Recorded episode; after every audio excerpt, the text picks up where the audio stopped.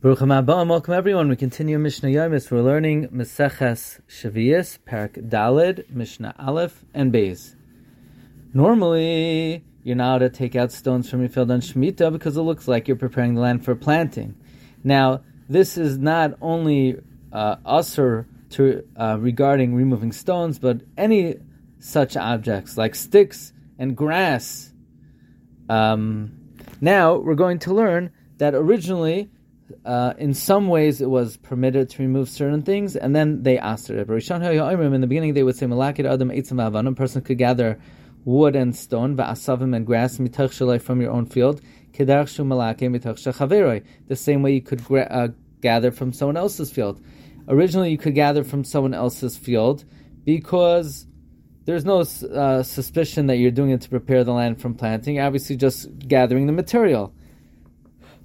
So, originally, they said you could gather from your own field like you gather from someone else's field. And therefore, as hagas, you could gather the larger items from your own field. Because if you leave the smaller ones, you will not be suspected of preparing the land for planting. But Rabbi Oivre Avero, when there increased the number of sinners who they would gather small items and say they're only gathering large ones. They made takana that you can't take anything from your own field, you take from someone else's field, and they take from your field. Shaloi b'toiva. And nobody could show appreciation.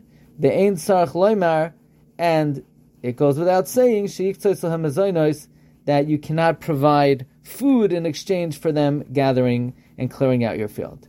Now, we're going to learn that sometimes when one violates the laws of Shemitah, we penalize you that you cannot collect, that you cannot work the land even in the 8th year. So Sadeh SheNitkavtza, a field that was de-thorned, that was removed its thorns during Shemitah, Tizar b'Matzay Shvius. You're allowed to plant in it Matzah Shvius.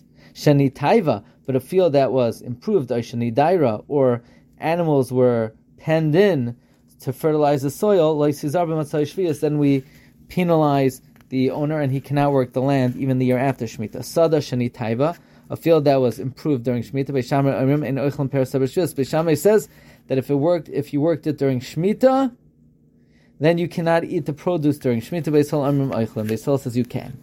Now, B'Shamayim says, "In Oichlam Peres Shvius b'Toiva, you cannot eat the produce of someone's field during Shemitah by showing gratitude to the owner because he doesn't own it. It's onerous. It's hefker." Beis Hillel says, "Oichlam b'Toiva shloi b'Toiva."